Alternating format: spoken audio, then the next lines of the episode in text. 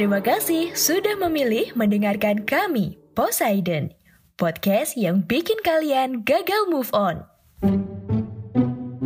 Assalamualaikum warahmatullahi wabarakatuh. Halo Sobat Masa Lalu, kembali lagi bersama saya Taufik dan kalian masih mendengarkan podcast Sejarah Indonesia. Terima kasih untuk setia mendengarkan podcast Sejarah Indonesia karena podcast Sejarah Indonesia sudah masuk ke season 3. Terima kasih untuk dukungannya dan tetap stay tune dan setia ya mendengarkan podcast Sejarah Indonesia. Kita punya salam baru. Salam BTS, Bineka Tunggal Suara. Ya, walaupun kita berbeda-beda tapi tetap satu suara untuk persatuan Indonesia. Pada kesempatan kali ini kita akan ngebahas tentang sejarah. Ya, sejarah lagi. Uh, podcast sejarah Indonesia tuh nggak akan jauh-jauh dengan sejarah gitu ya. Dan pada kesempatan kali ini kita akan ngebahas tentang kolonialisme dan juga imperialisme. So, check it out untuk pembahasannya. Oke baik, sobat masa lalu, kita bahas terlebih dahulu tentang kolonialisme. Imperialismenya nanti nyusul ya. Uh, mungkin kalian sering dengar kata-kata kolonialisme dan juga imperialisme.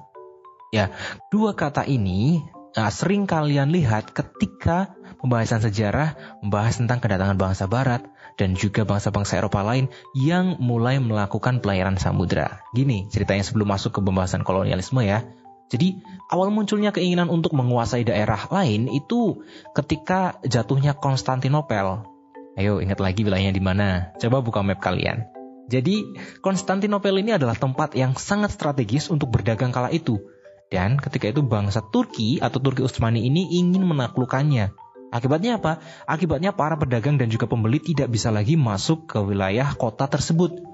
Setelah ditaklukkannya Konstantinopel ketika itu oleh bangsa Turki tadi, bangsa Eropa harus mencari apa? Mencari tempat berdagang lain mencari komoditas lain yaitu rempah-rempah. Nah, oleh karena itulah kemudian bangsa Eropa mencoba untuk memikirkan kembali, mencoba untuk memutar otak ke mana mereka harus mendapatkan sumber rempah-rempah baru, gitu kan? Karena zaman dahulu itu rempah-rempah itu udah kayak emas, gitu kan? Makanya semboyan dari imperialisme kuno dulu itu kan ada gold glory dan gospel gitu kan. Nah, goldnya ini bukan semata-mata emas secara apa ya secara kaku gitu tapi ya tadi uh, mau rempah-rempah dan yang lainnya itu itu menjadi salah satu goal itu ya pada akhirnya ketika itu Indonesia menjadi rujukan orang-orang Eropa untuk apa? Untuk membeli rempah-rempah dan juga memenuhi kebutuhan dagang mereka, kebutuhan rempah-rempah mereka seperti itu. Nah dari sinilah kemudian gambaran umumnya ya. Jadi kenapa kok kemudian bangsa-bangsa Eropa itu mau untuk berlayar ke wilayah Asia seperti itu?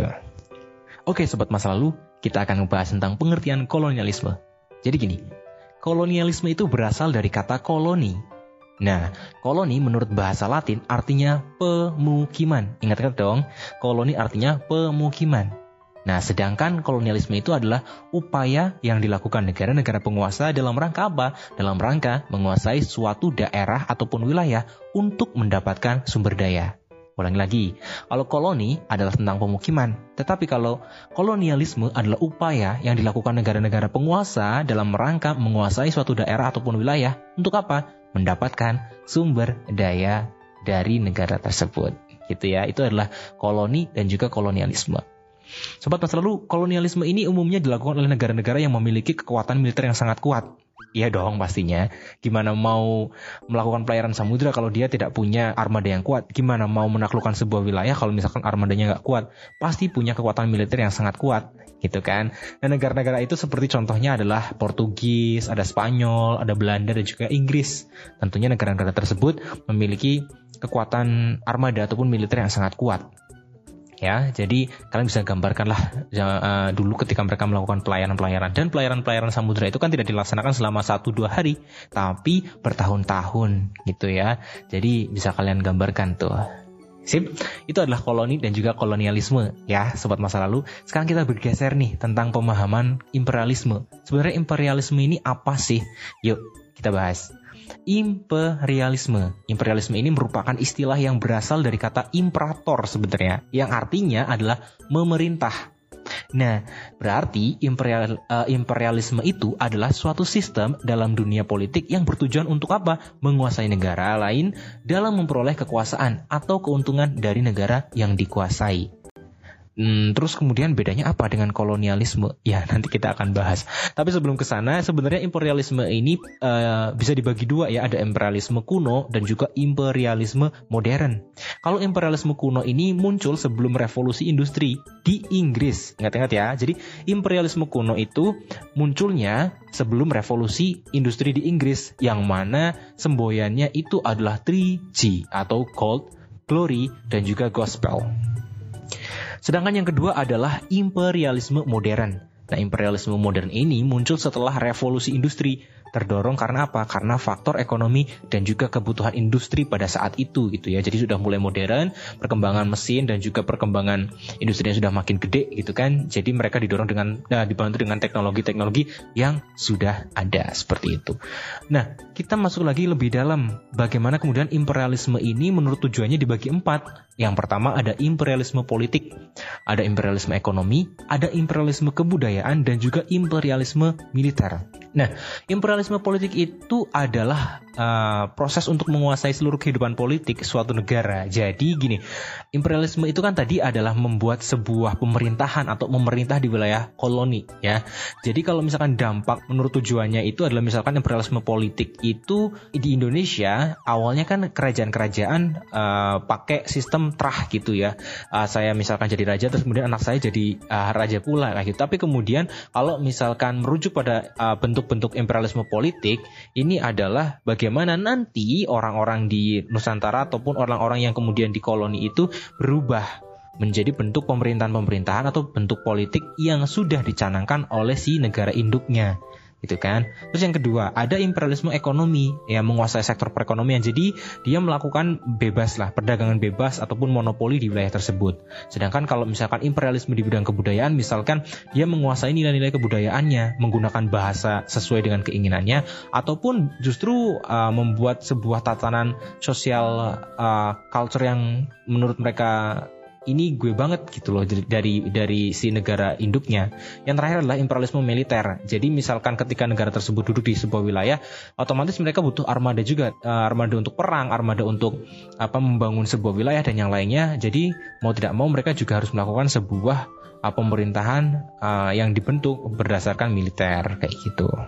Oke, sobat masa lalu, gimana? Sudah paham? Kenapa kenapa?